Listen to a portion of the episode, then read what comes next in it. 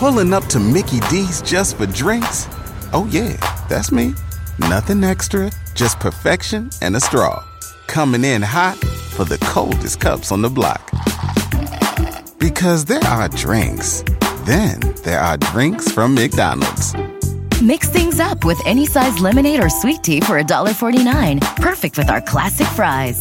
Price and participation may vary, cannot be combined with any other offer. Ba da ba ba ba.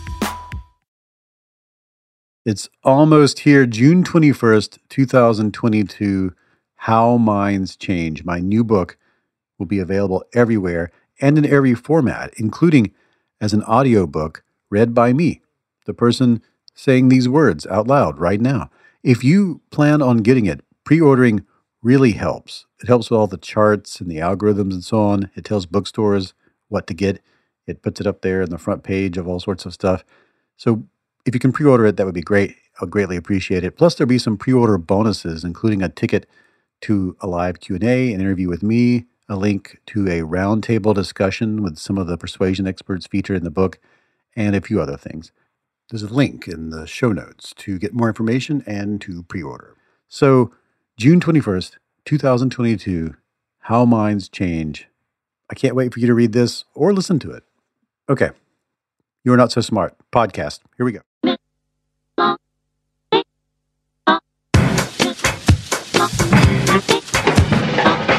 Down into the middle of the party cool happy, they went and talking about the power of the gospel. Cool happy, they went fire. Welcome to the You Are Not So Smart podcast, episode 233.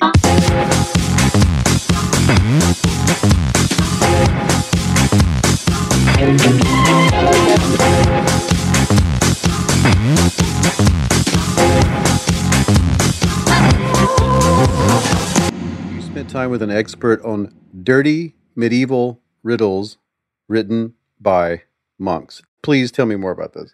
Oh yeah, this was, as you say, this was just a joy to find.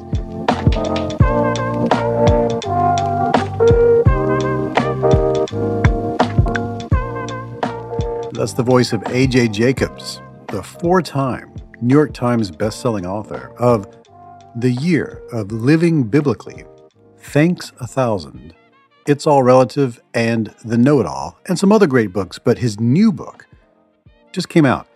The Puzzler is a fun, weird, refreshingly scientific book all about the human brain's fascination with puzzles. Seriously, there's all sorts of explorations in this book about neural pathways and behavioral routines, how we learn, what gets us into loops. And this is true, a few attempts to solve the puzzle of our very existence. I am AJ Jacobs, and I am a journalist and author and somewhat of a human guinea pig. Well, and my I like to for my books I like to try something out, do a quest for a year or two. Uh, so I live by all the rules of the Bible. That was one year, uh, one book, and uh, I did one where I thanked a thousand people who had anything to do with my morning cup of coffee. Uh, and I actually considered spending a year trying to change people's minds. So, uh, but you have uh, written that book, and uh, I think uh, you are the right person to do it. So I'm glad I did. I love AJ, and we recently became friends, traded our new books, read them, then agreed to meet and talk about them. And after editing out most of the back and forth about mine, we did an interview about his. And that is what this episode is all about. And yes, we will go back and talk all about those dirty medieval riddles. And actually, you'll get to hear one of them later on in the interview. This is AJ Jacobs, and we're going to talk about his new book, The Puzzler One Man's Quest to Solve the Most Baffling Puzzles Ever, from crosswords to jigsaws to the meaning of life.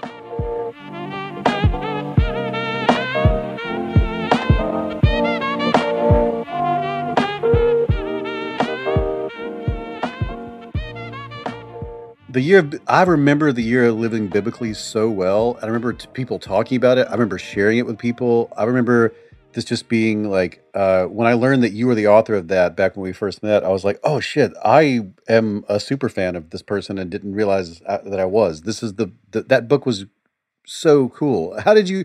Before we get into this, I know you're sure you did a thousand interviews about it. What's been like the like lineage of this for you? What's been like the after effects? Like, do, I'm sure people still talk to you about it like I'm doing right now. Is it still kind of part of your life? Because it's a crazy, super cool idea. I love and I love that it's a part of my life and I still think about it every day and and the lessons I learned and and just for those who don't know it uh, very quickly it was my I, I grew up with no religion at all but I wanted to learn about it so I wanted to I thought why not try to learn by doing so I tried to follow as literally as possible every rule in the Bible so that meant the 10 commandments and love your neighbor, but it also meant the hundreds of rules that you don't hear about as much. You can't shave the corners of your beard. I didn't know where the corners were, so I had a huge, I looked like uh, Gandalf. Uh, there was, uh, uh you can't wear clothes made of two different kinds of fabric. Uh, so I had to get rid of poly cotton sweaters. There was you have to stone adulterers, so I tried that with. I used very small stones, like pebbles so I didn't go to jail. But that was the premise. And it was fascinating because a lot, I guess there are two, there are two big lessons, uh, and I'll just make them really quick. One was don't follow the Bible literally. Uh, that's a very important lesson mm-hmm, mm-hmm. uh, because there are millions of people in America who say they follow the Bible literally.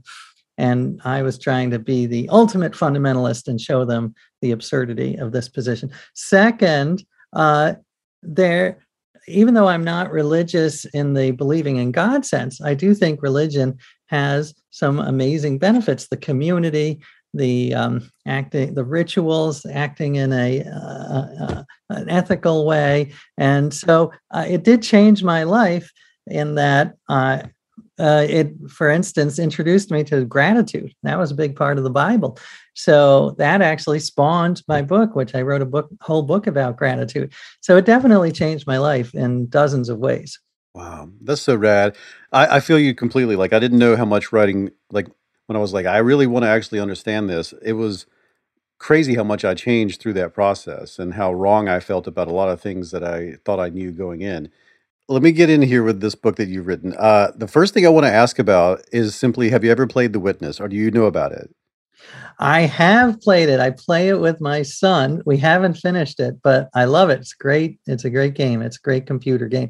You're a fan? I'm a super fan, and I I was playing it, and it just so happened I was playing it when I was reading a book about pedagogy and the history of of learning and the history of teaching and and I was so struck by how one of the things, like your your greatest opponent in the witness is your bias and your assumption that you've already figured out how the puzzles work, mm-hmm. and because really you're learning new languages as you go, and it the when you get stuck, it's because you refuse to give up your preconceived notion as to how the puzzles work so far, right? And and you start to slowly expand and understand and move into this space where you once you sort of give up that way of thinking and it sort of gives you a couple of chances to do that, you start doing a, a, better job of playing the game.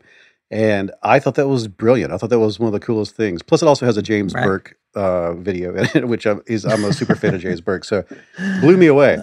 Yeah, it's great. I mean, that is one of the the keys to puzzles and the keys to my book is it's all about cognitive flexibility and not falling in love with your hypothesis.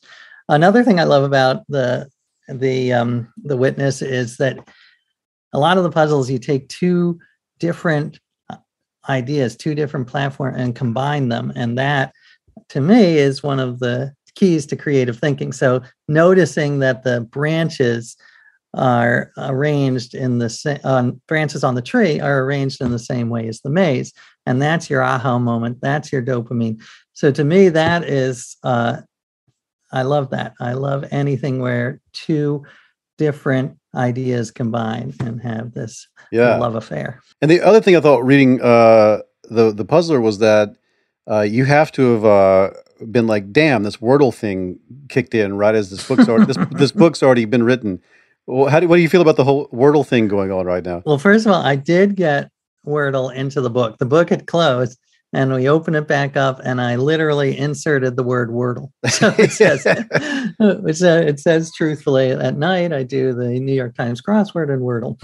So that's the Wordle covered. But I am a I I think it's all good. I mean, it's uh, it was just another example of of puzzles uh, taking off, and I am a fan. I'm not I'm not obsessed with it like I'm obsessed with the spelling bee in the New York Times, but I do like it. I think it's a, a great puzzle. And I think there are two things I like about it, especially. One is all of the spin offs I thought were hilarious and what a delightful example of human creativity. Because you had Lewdle, where it was always naughty words like boner.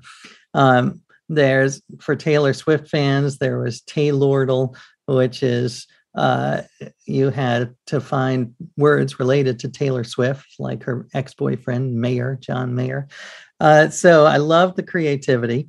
And I also loved that it did seem on Twitter, it was one of the few things that both sides of the culture war seemed to agree on. You know, it was it was just a nice break from the the usual Twitter fare on my feed, which is outrage, vitriol, uninformed opinion, uh, things like that. So just you know these these harmless red, I mean uh, green and yellow squares were a, a, welcome break. Yeah, it plays right into your to your thesis. I think uh, I'm quoting right from your book. Puzzles are not a waste of time. Doing puzzles can make us better thinkers, more creative, more incisive, more persistent.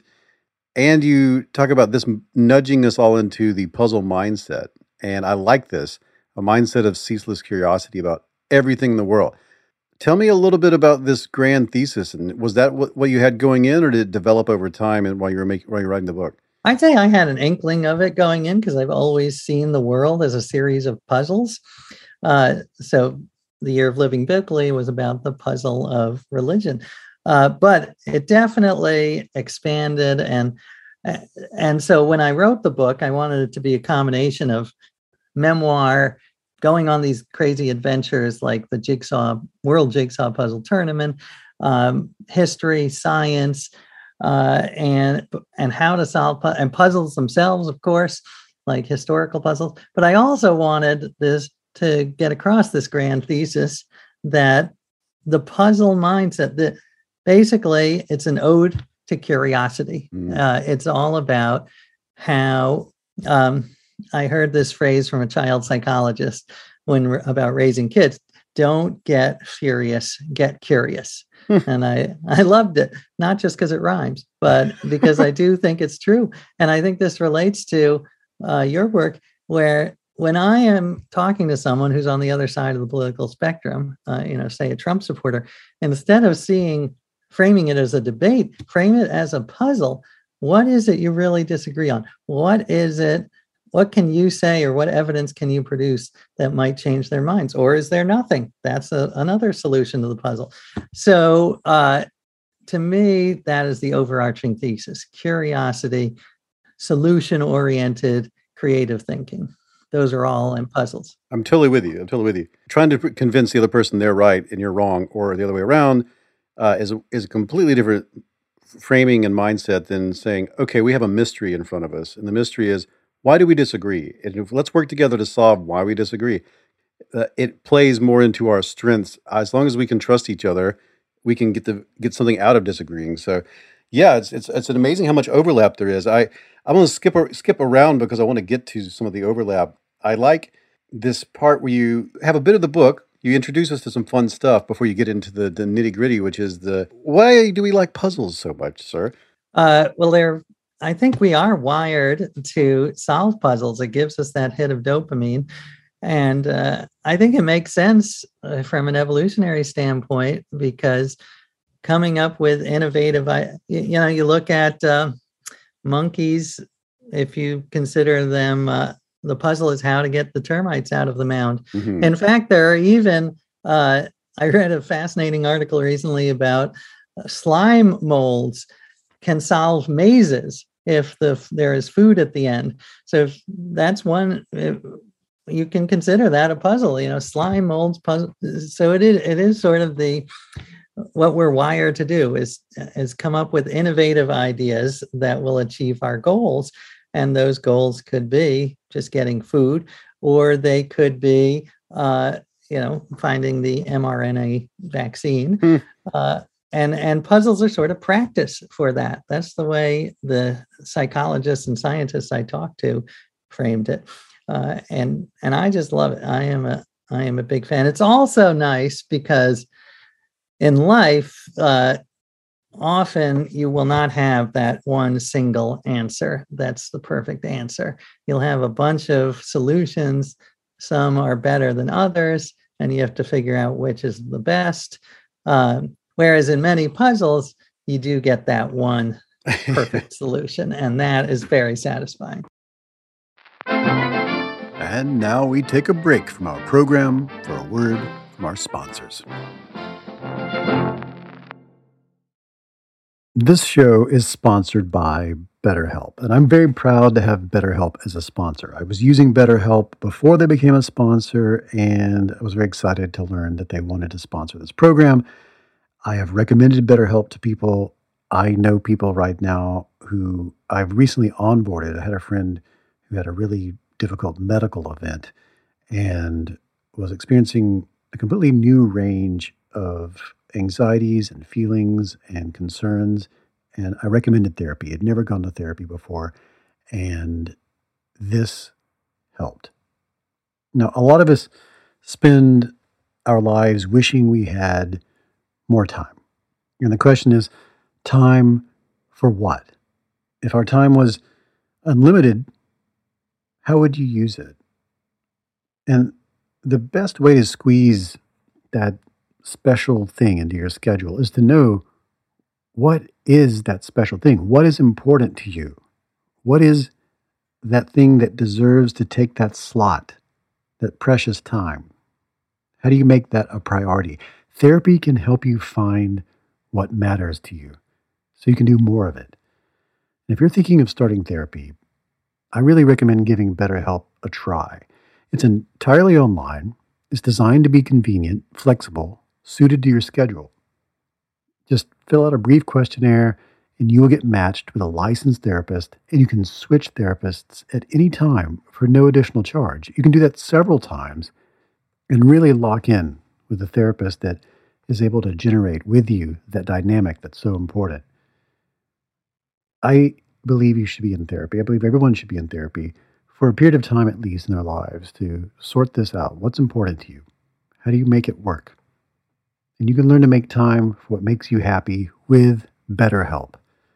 Visit betterhelp.com slash Y-A-N-S-S today to get 10% off your first month. That's betterhelp.com slash Y-A-N-S-S. So you want to make better decisions and you have a business. You have a business and you want to make better decisions in that business. You need some sort of key performance indicators – a system for measuring what you're up to, what you're doing. Measurable values that demonstrate how effectively your company is achieving your key business objectives. That's a KPI. And I have a recommendation for you. It's called NetSuite. You should be using NetSuite. Here's, here's why. So, your business gets to a certain size and the cracks start to emerge. Every business that's doing well, even if it's just starting to kind of do well, it'll start to form some fissures here and there. Things you used to do in a day will start taking a week, and you'll have all sorts of manual processes that just there's too many. You can't get to everything, and you don't have one source of truth to make sense of it all, to make those better decisions.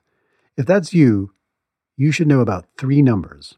These are three numbers you should know 37,000, 25, and 1.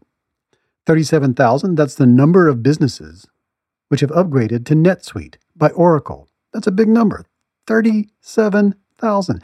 NetSuite is the number one cloud financial system, streaming accounting, financial management, inventory, HR, and more. 25. NetSuite turns 25 this year. 25, 25 years, 25 years of helping businesses do more with less close their books in days, not weeks, and drive down costs. And one, because your business is one of a kind. You don't want some sort of operation or app that's just made for whoever comes along. No, you get a customized solution for creating those KPIs that you need. One efficient system with one source of truth made for one business, your business. Manage risk, get reliable forecasts, and improve margins. Everything you need to grow all in one place. When you have everything you need in one place, all these biases, all these fallacies that I talk about on this program, it's an incredible way to apply everything you learn about making better decisions by having one source from which to pull your evidence, your information. Right now, you can download NetSuite's popular KPI checklist designed to give you consistently excellent performance for nothing, absolutely free. You just go to netsuite.com slash not so smart. You get it for free. That's netsuite.com slash not so smart to get your own KPI checklist. One more time, netsuite.com slash not so smart. And now we return to our program.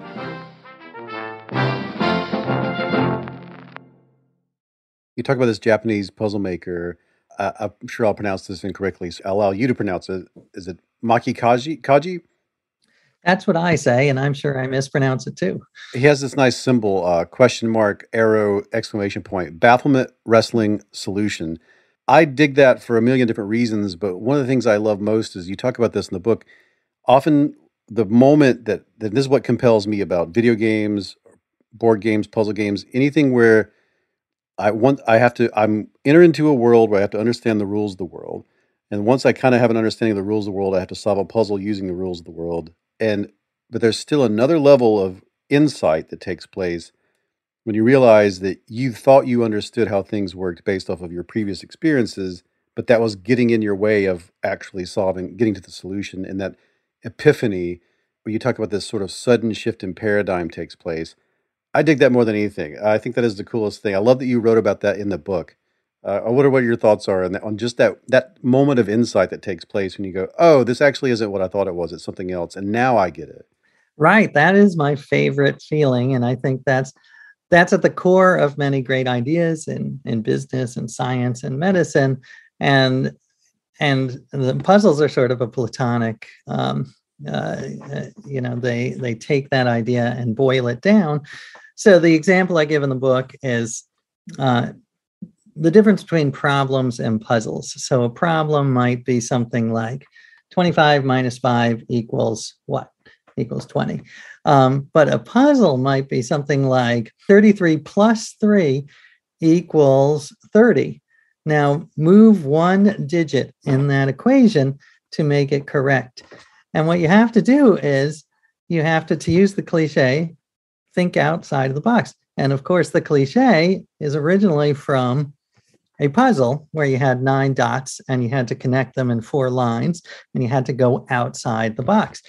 And so for this one, the answer, since you read the book, you might know, but you take a you take one. It made me mad. It made me mad. Thank you. that is You one to- good emoji. you have to Yeah. make it a. Uh, it has to cube it. You have to move the three into the cubing position, right? right. So you move the three up, and it becomes three to the third, which is twenty-seven, plus three equals thirty. So twenty-seven plus three equals thirty, and that's just not something that would immediately occur to you. No, I'm setting you up to to nerd out on things. Uh, that fits perfectly into when I learned about assimilation and accommodation. That's what's happening. Like you, you know, a child sees a dog for the first time, and they categorize it as on four legs, furry, has tail, non-human. And then they see a horse, and they say, "Look, a dog." And you go, "No, not not a dog. That's a horse." They have to. Ex- they really have to literally expand their mind and create a new category in whi- called animals, in which those two categories fit and that's you know thinking outside the box. Accommodation is accommodating the new information so that you may now understand it instead of trying to force it into your previous way of seeing the world. In the that puzzle that's what you have to do. Like i was like i've never had a puzzle where i had to cube anything so i will not choose that option. It doesn't seem like that, that's that's outside that seems outside of what i am allowed to do in this And then when you see the solution, you're like, ah, but now if I was to face another problem like that, that would be an option for me because I've now accommodated this. And that's essential to how we learn everything. And I feel like you have a lot of uh, different hypotheses in the book about why puzzles are so exciting. But I know that underneath all of them, it feels like at the neurological level, that must be part of it. I'm wondering if you're in the same headspace as me there. Absolutely. I mean, all about, I think um, without curiosity, we wouldn't have evolved to what we are because we were curious about how to do new things. And of course, like everything, curiosity is a double edged sword. So, you know, there are uh, perhaps uh, downsides to being too curious, uh, like maybe the gain of function labs that are experimenting with with viruses maybe that's a downside of curiosity but overall curiosity is what has brought all the great uh, achievements that humans have. And there's actually a quote I love. I don't even think I put it in the book, but I once interviewed the late, great Alex Trebek for a magazine. Whoa. Yes. And he said uh, a quote that kind of doesn't make sense, but it also makes a lot of sense. He said, I'm curious about everything, even those things that don't interest me. Mm. Uh, so uh, I thought that was lovely because uh, that's me too. I am curious about everything. And these puzzles, I satisfied my curiosity on several levels because, on one level, solving the puzzles is about curiosity, but also these people that I met, these subcultures, because I go through 15 different types, the genres of puzzles. So, from the Japanese puzzle boxes you mentioned, um, Sudoku, chess, crosswords, each one has their own amazing, fascinating subculture that just I just reveled in immersing myself in each of these, and that was great for my curiosity. I want to talk about your adventures next, but uh, before we bounce out of talking about some of this uh, really deep inside what puzzles do to our bodies and brains and cultures, you outline all these different things that sort of are different reasons, and they're probably all combined to be like they probably are all true. What is the peacock theory, though? Peacock theory is the idea that you it's a way to show off. yeah, because Wordle has that plug. Right. It's almost like they designed it using your your like list here because there's that moment where you can go, look at me, I did it in two. Exactly, and the same with the spelling bee or crosswords. You can share your time and. Uh, and so the idea is sort of showing off and and actually one of the funniest anecdotes i think i ran across was when I was interviewing escape room uh, owners, and apparently almost every escape room has this guy, this guy who comes in almost every week and with a different woman. And he pretends it's his first time at the escape room. so he he's showing off like this is his way to like but I can do Sudoku, Sudoku, and I can, uh, you know, I know the NATO alphabet. So doesn't that make me sexually attractive? And I guess I guess it works enough that he keeps coming back. So that's the peacock theory. Wow. That's like that's the best example I could think of that. The man is really attempting to peacock using escape exactly. rooms. Huh. exactly. And I can uh, tell you, like, it plays into what we were talking about earlier. Like, my worst experience in an escape room was when we all got convinced that we understood what was the issue and we what we we understood what we were trying to solve and it was our certainty that we had already figured it out that burned all of our time up. We just weren't willing to admit that maybe there's another way to look at the problem and i just think that's if we had had enough time there would have been this epiphanous moment of like oh no it's the other way. Well that's it. That is the that's the evil is certainty and uh, you know i'm with you on the epistemic humility and and i saw this too in the maze world because I went to the hardest maze in the world, which was in Vermont. Uh, it's hardest corn maze, and the the owner is just delightfully sadistic and says thing. He's he's proud that people burst into tears and and a father abandoned his kids and wife because he was so frustrated and just drove off in a, in a, in the car. So it's very hard and it takes hours, like four or five hours. Um, but he says he looks at the people. He stands on sort of a platform so he can see it.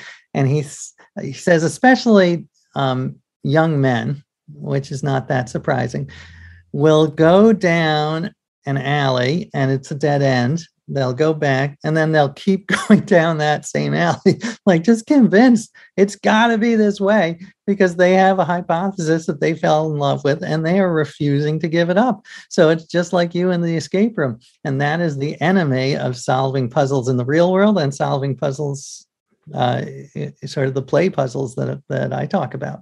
I want to talk. I'm going to ask you about some of these adventures you went on, and then get into some of these uh, beautiful insights. You went on too many adventures to talk about in one interview, so I'm just going to ask you about a few of them. One is I had no idea there was even such a thing as a jigsaw puzzle championship, and and not only that, they do it in Spain. And not only did you go to it, you came in second to last. uh, I did. Tell me all about this adventure this was one of my favorite adventures. So uh, I actually was not a huge jigsaw puzzle fan. I saw them as uh, maybe too simplistic. I was snobby. Uh, I was wrong. I was wrong. They there are fascinating jigsaw puzzles that are really stretch the definition of jigsaws. But also while researching, I saw this uh, World Jigsaw Puzzle Championship in Spain, and all of these countries had signed up, like Germany and Mexico, New Zealand, and uh, no US. So I thought, all right, well, I'll send in an application and they'll probably make me go through a rigorous trial. Uh, but nope, they send me an email the next day. Well, you are Team USA because no one else is. So we went over there and we did train, but compared to these people, you know, I love that whatever the activity, you're going to have people who train all the time, uh, the LeBron James of whatever activity it is, even if it seems incredibly silly to us, are just a joy to watch. Uh, so I loved going there and seeing 40 different teams. You had eight hours to solve four big puzzles. Um, and they were, you know, safaris. They were usual Ravensburger puzzles. Uh, yeah, and we came, we we tanked, we embarrassed our country. We were just a, it was a disaster. Second to last, the people who won were um, were Russians, uh, it was the Russian team, and uh, there were doping rumors, but I did I feel that that was. Uh, and by the way, I did. I am very proud because in the book I I say that I hate Vladimir Putin, and I wrote it like months before. So uh, I, I, say I hate him, but this was like a nice example of jigsaw diplomacy. Like these were real people, mm. and you got to, like in your book, you got to see them face to face and mm-hmm. see that they're human. And uh, so, uh, but anyway, it was fascinating to see. Uh, first of all, just the level of skill, but also the different strategies, because again, it's all about meta strategy mm-hmm. and and looking, stepping back. That was one of my lessons. Don't dive into a puzzle or a problem. Pause, step back, and say, is there a better way to do this? And in this case, if you're faced with that awful blue sky, a lot of these professional jigsaw people will separate them by shape instead of color. So you have a hundred blue pieces. You separate them by here's one with three innies and two and one outie. And that way they're able to assemble it more quickly. This is so cool. My parents, uh, their COVID activity, they got into jigsaw puzzles and they, uh, I would visit them. They live in rural Mississippi and they eventually got bought some of those cheap folding tables and, and filled their entire living room with them and were just doing jigsaw puzzles all day long. They weren't watching TV or movies; they were jigsawing all day. And I bought them some, and I remember them saying, "Thanks, but these aren't really hard enough for us anymore." Good for them. I like it. Like bouncing off what you're saying, that's uh, there's a there's in psychology there's that whole idea of uh, the lateral application of things you've learned in different spaces. I think it's an old Jungian concept of when you learn how to play a game, you don't just learn the rules of the game, you learn the games have rules. And getting, you would think that getting good at jigsaw puzzles just makes you better at playing jigsaw puzzles, but the strategies of how to properly apply different aspects of that world to solving the problem become something you can apply to other problems you might face. Like it's the strategy of problem solving that you're learning as much as you are the jigsaw thing. And you talk about that in the book over and over again. Yeah, I do believe the the ability, as I say, to choose between strategies and be thoughtful about strategies. Those can apply to real life. And I will give you one other example of a. This was a more literal ex- uh, example of a lesson that I took away from jigsaws, which is that um, uh, I interviewed one of the top jigsaw puzzle solvers uh, who told me that when you are faced with a sky, an, another trick is that usually the sky is not the same color blue. It will it will be light blue and it'll sort of shade into dark blue. Mm. And and she even uses an app that has different uh, Oh. different colors to like uh, train her eye to see it. And I I told my kids it was a little bit of a literal translation. I said, you know, this proves that nothing is black and white. Nothing is all blue. It's all about shades. It's all about nuances. And uh and, and of course, you know, I, I don't think they uh, listened at all. But uh, maybe it's it's sunk in deep in their brain and it'll cop out. But it's they'll they'll remember it in the 30s, I promise. I put it in the book. So they now if they ever read the book, then it's right there. But uh but it's a lot of it's similar to what you talk about, you know, nuance, nuance, nuance. It's you know, this idea that everything is black and white is such a uh, No, dangerous. it's appeal. It's appealing when you think you're on the right side of anything.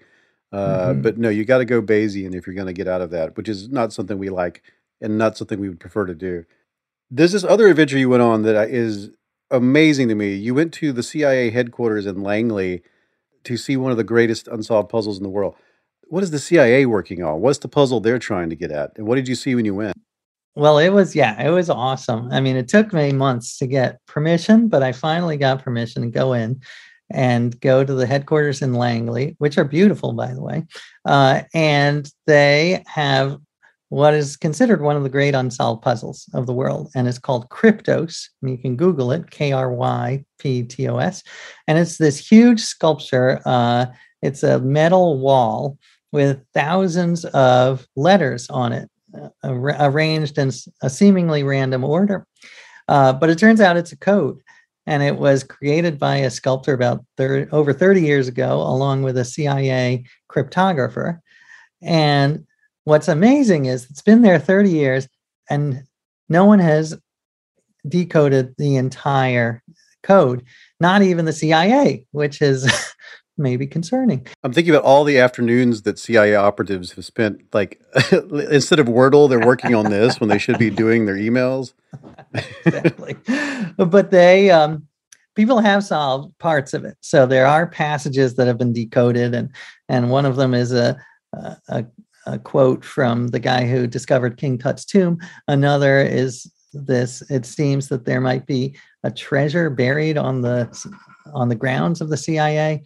Uh, but it is fascinating. So I got into this group of obsessives, thousands of them all around the world, who just spend their time trying to decode. It's only 97 letters that are left, but trying to decode this message. And I will say, I guess one of the big takeaways from this adventure was was just the I was in awe of the grit of this community who are they are still at it 32 years later. And i'll help my kid with a, a math homework. And after two minutes i want to give up. So i try to remind himself and me that uh, that these people you know they put in 30 years. I can put in another couple of minutes. Uh, You think with like the crowdsourcing of the internet that Kryptos would would have been like completely solved by now, but I, I guess I guess this sculptor really went for it. Oh yeah, no, he's he's a crafty and he he delights in torturing people and and you can guess at the answer, uh, but he charges fifty dollars to tell you whether you're right or wrong. Ah, that's great. That's like back in the old uh, point and click adventure days where you have to call a 900 number to get a clue. That's great. Um, yeah, you this is beautiful. Uh, you talk to I love that they're I love they're experts on things like this. You spent time with an expert on dirty medieval riddles written by monks. Please tell me more about this.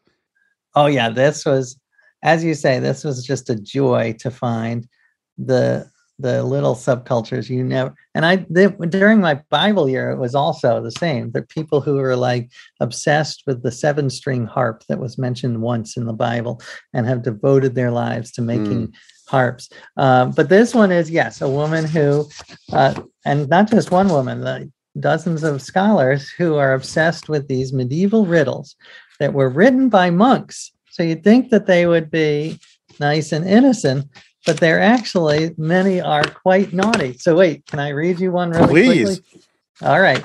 You ready? I just have it. Okay. What is this? What am I? My stem is erect. I stand up in bed, hairy down below. An attractive peasant's daughter grips me and attacks me in my redness, plunders my head, and feels my encounter directly. This woman with braided hair gets her eye wet. I feel I feel like the trick of this is that it's a, some kind of fruit they bit into and it juiced their face, but I don't know. What, what is it? Well, yes, it is. It is an onion. Okay, Um, there it is. my mind went a little more Sure. uh, more x-rated and that was the beauty of these monks is that they could blame it on you. They could sort of subvert their uh, and, and put the blame on oh it's your dirty mind not ours. We're just talking about onions. Uh, but i do love um, i love the fact that they exist. And and this was actually the more philosophical musings about this was this was one of about a hundred famous medieval po- uh, riddles in this book, and there's no answer sheet. So this one is clear what's going on. It's an onion, but there were several others that there is no answer to, and so there are these scholars that spend endless hours debating. You know, is this uh, a team of horses? Is it a is it a bucket? Is it an arrow? And uh, maybe this is the most ridiculous use of human mental energy ever, but it's also quite um, heroic in a way. I, I think you said that um, someone, some people have gone, and I've, I've, I think I'm using your words here. Someone, people have gone insane trying when they get locked in. There are certain stories from the puzzle world of of a puzzle that took over people's lives to the point that it possibly drove them mad. Am I on the right? Am I right here? you are, yes. This was actually a modern puzzle, not a medieval Okay, puzzle. okay. I interviewed, I, I delved a little into this puzzle called the Sleeping Beauty Problem, which I won't get into because it's a little complicated. But it, I'm I'm going to Google it just so I have know what you're talking about. Go ahead.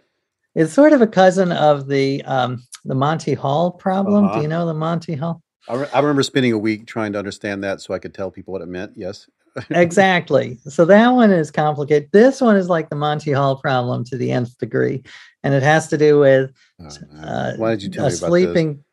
this? I know. Well, that this is, a this danger. is like Roko's basilisk, but it's a puzzle. yes, that's exact. That's good. I should have used that in there. I Uh, compared it to um, Monty Python, where they had that joke that was so dangerous, it kill you. You laughed so hard. mhm. and and it it has to do with probability and you, you wake up sleeping beauty and you flip a coin and they, based on the coin you do other things but what i when i interviewed people uh, one mathematician is an expert on it and he is he he talks about there were 100 philosophical papers in real philosophy journals all about the sleeping beauty problem and what is the answer and it's still up for debate Wow. that no one's quite sure. There's groups called the thirders and the halfers, and then the Lewisian halfers, and and it gets into quantum mechanics and alternate worlds.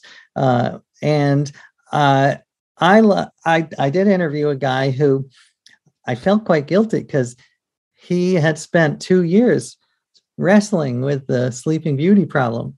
And he would sit in his living room and stare at the wall. And his wife got concerned and said, Stop staring at the wall. You're freaking me out. Hmm. Uh, and uh, finally, after two years, he he decided, all right, this is not good for my mental health. I'm going to put it aside and put it in the closet. And then I called and I was like, hey, I want to Uh. talk about this. I felt like a bartender who would just Here, just one toke. You, it's you know, we've been drinking. Yeah. Have have a cigarette. Uh, but he did say he did say he felt like um, it was a relief to talk to someone about it. Uh, you know, I think his family had been had had enough. So yeah. so I felt, and I sent him the chapter. I was really quite concerned. I didn't want to like send him into a spiral. I sent him the chapter, and he was fine with it. So that's Wow. I get it. I mean, I think I get it. I know how dangerous it is to get locked into trying to get in. Once you get into something deeply philosophical and puzzling, I remember uh, in the movie Zodiac, they played up the fact that he he started to become too obsessed with trying to solve the the the cryptography of it, the mystery of it, and his life started to fall apart around him. Like his the books the books started to, to pile up in his room, and he started to not take care of his health because he's like, I have to. I'm so close. I can do it. Uh, Right. I'm- as a person who's super obsessed with puzzling, how how do you avoid this scenario? Well, I would say you remember the Japanese puzzle maker with the um, uh, the question mark and the arrow and the exclamation point, and he drew that and then said the key is you've got to love the arrow. Mm. You've got to, uh, you know, to use the cliche, you got to love the journey, not just the de- destination.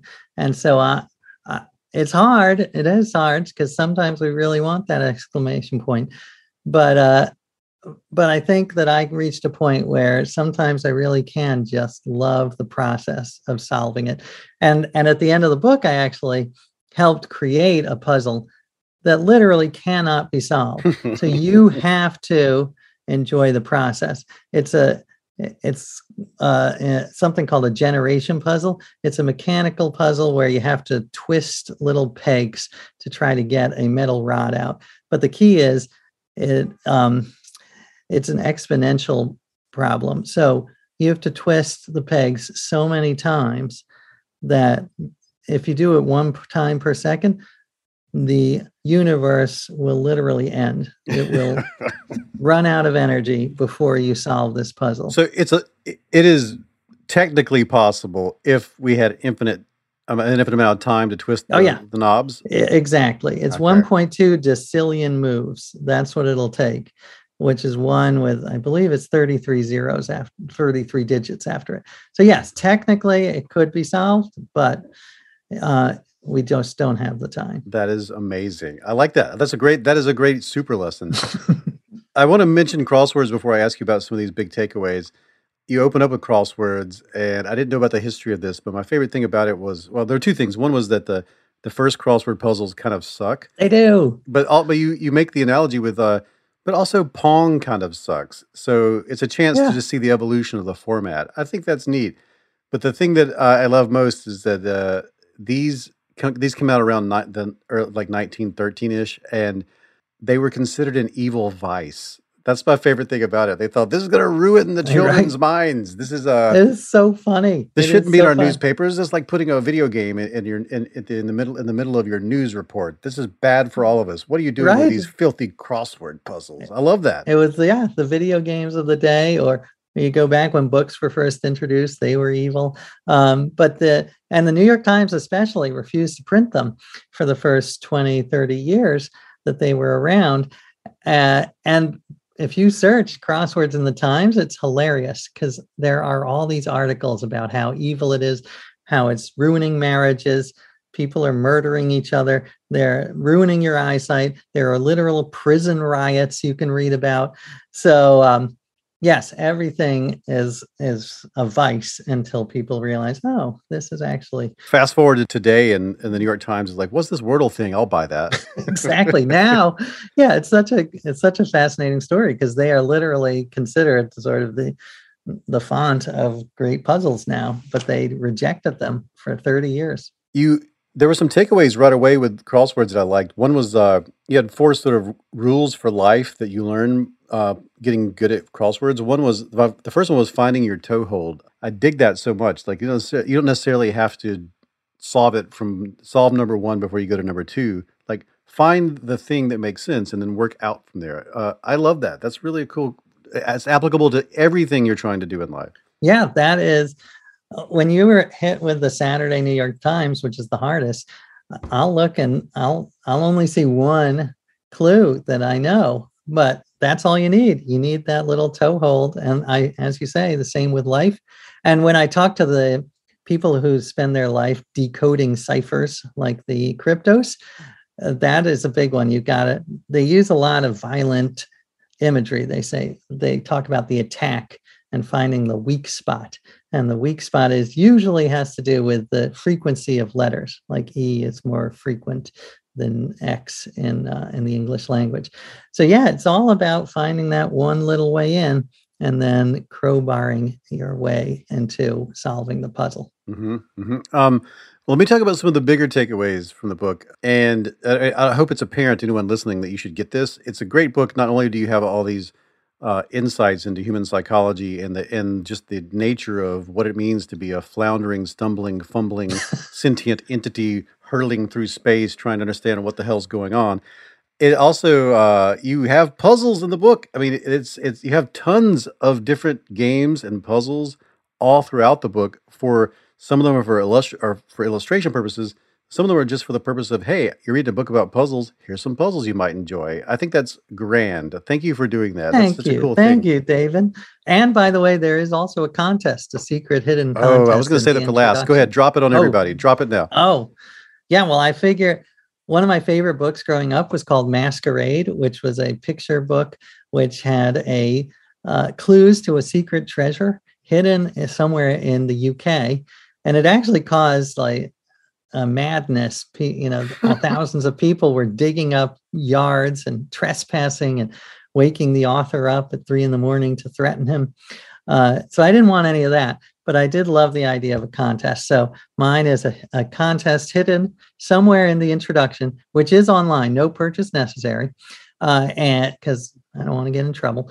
And then, uh, but you uh, in the introduction, it has a secret passcode. If you put that into a website, thepuzzlerbook.com, it will open up to this amazing uh, sort of puzzle hunt that you have to do, and the first to to finish wins ten thousand real dollars, like actual American dollars. That's now that is if I've never thought of a but that's the best. I thought the NFT thing that Gary Vee did was, was clever. This is clever. Uh, Thank you, because the the the core the super core audience of puzzlers are going to jump at this, and I really hope you do. That's the coolest thing ever. Here are the, some takeaways I want to talk about. What with the time we have left, one is, uh, and we've already talked about this a bit, but I'd like to put a pin in it. The you talk about one of the big takeaways is discovering and making use of something you call just the puzzle mindset. What's that? Right. It is a mindset of deep and endless curiosity about everything in the world, from politics to family, and it's it's very similar to your book. Uh, all of that is the way to resolve conflict. That is the way to change your mind. Is to be endlessly curious, and to be in this. I might be jumping the gun. This might be another one of the takeaways you're going to mention, but the enemy of this is to be locked into a hypothesis and be and stop with being curious and just looking to confirm that hypothesis and we talk about that you know confirmation bias but the new word i learned which you might already have known was apophenia i did not know it but i love this word I have a, I have a chapter called Apophenia in my my first book. But please go ahead. Ah, very good. I, I should have known that. But yes, it's finding patterns where there are none, finding the face of the Virgin Mary on French toast. And the interesting part is finding patterns is uh, that's the secret to puzzles. You have that's the secret to science, to life. You've always got to find patterns because that's how you recognize what what's going to happen. The problem is apophenia is the downside of that, where you find a pattern and you decide it's the right one and reject all evidence to the contrary. And that is, I saw this in the puzzle world. It's the dark side of puzzles. Some people in Kryptos, uh, for instance, they're so locked into, oh, it's Drew, the runes from the Druids, and they refuse to budge, even though all evidence.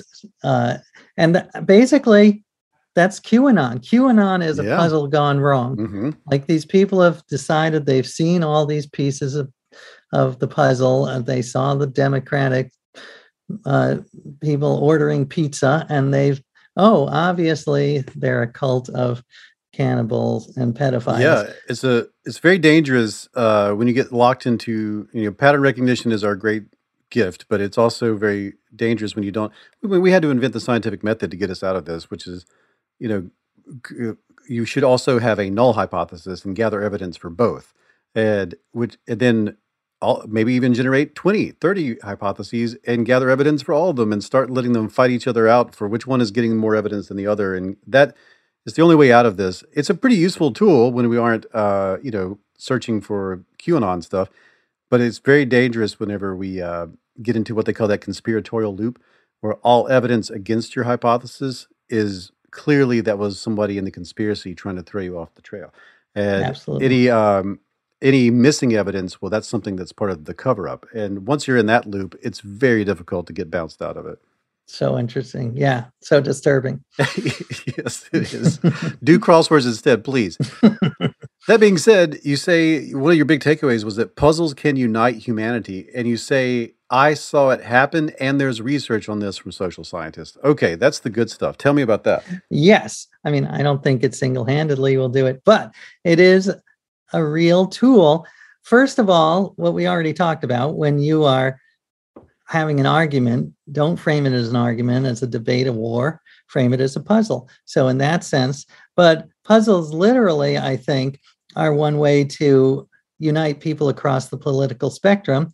And you might, you probably even had him on the show before, Cass Sunstein, who's a great thinker and um, uh, law professor, behavioral economist. He did a, a study where he took people from all across the political spectrum and uh, he tried to figure out ways that he could unite them. And one of the only ways that worked was that they all did a crossword puzzle together Mm, because it is this idea of a shared goal.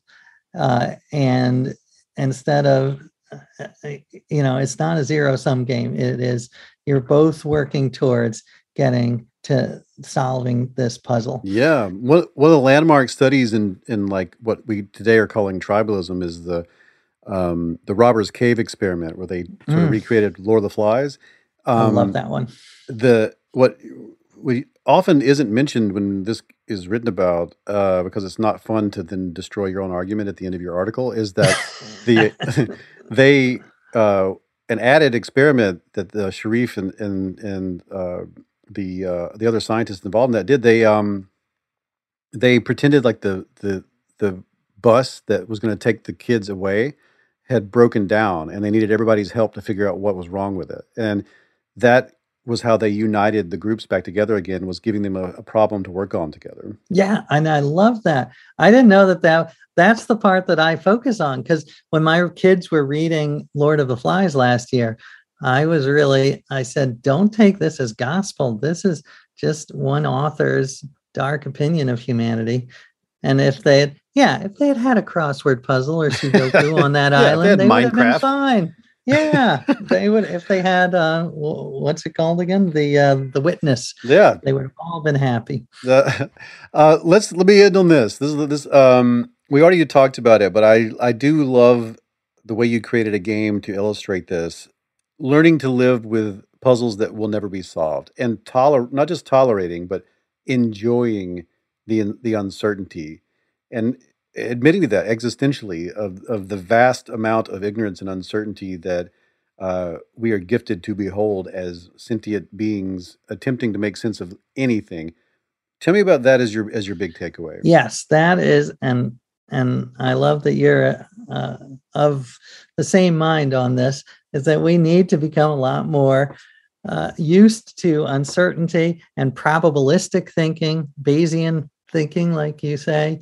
Uh, and I adopt that in my life. So I adopt that in puzzles. So I'll, I love a pencil. There are some people who fill uh, crosswords in in pen and they sort of they've got a macho swagger like ah yeah i'm all about the pen forget that. I am all about the pencil. The eraser is one of the greatest things because everything should be probabilistic. You can't become attached to it. So i the worst uh, crossword solving is when i say this is the word and i refuse to change it. So um but yeah that's the idea is being okay with saying I think this is it, but I'm uncertain. And I I do that in my life. I will say, my wife will say, What time are you going to get home? And I'll say, ah, I, There's a 60% chance I'll be home by five o'clock. And then, you know, her so, you know, she may roll her eyes, but I do think we need that kind of uncertain thinking, that the, the humility and being okay with not having black and white answers.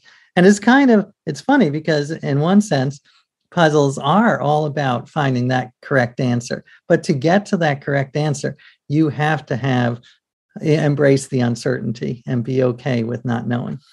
Perfect. You've done it again, AJ Jacobs.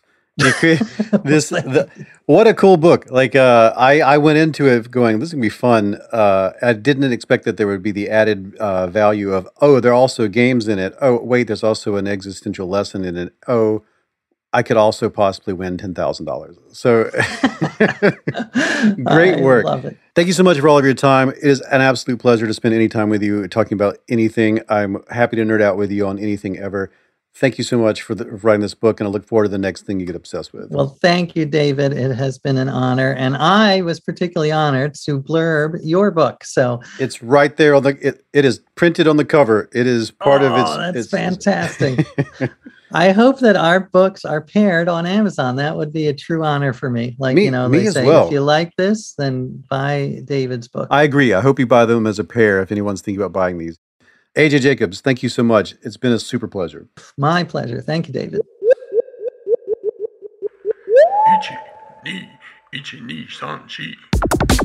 You can follow AJ Jacobs at AJ Jacobs on Twitter, and his website is ajjacobs.com. That's pretty easy. This is the end credits of this episode. That's it for this episode of the You're Not So Smart podcast. For links to all the stuff we talked about, go to you're not so smart.com. Also, in the show notes for this episode is a link to go pre order How Minds Change. Comes out June 21st, 2022.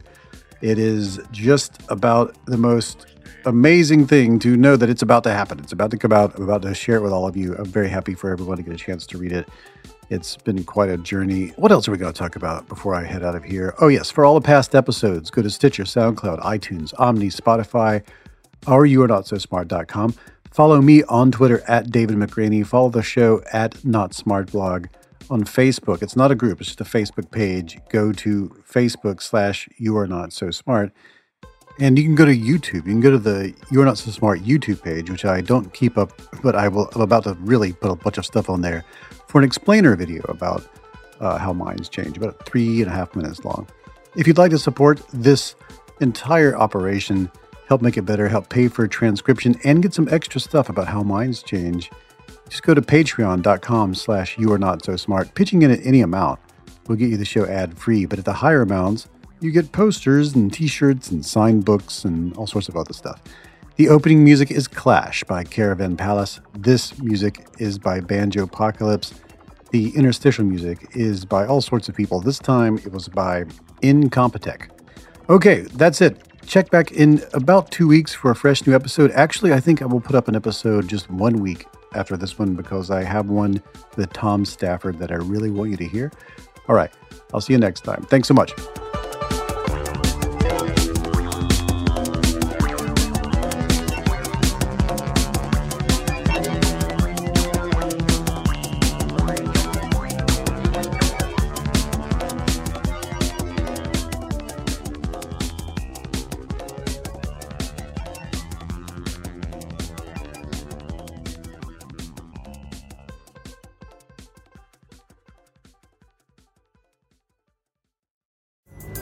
Pulling up to Mickey D's just for drinks?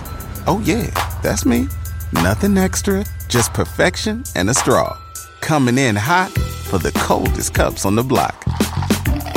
Because there are drinks, then there are drinks from McDonald's. Mix things up with any size lemonade or sweet tea for $1.49. Perfect with our classic fries. Price and participation may vary, cannot be combined with any other offer. Ba da ba ba ba.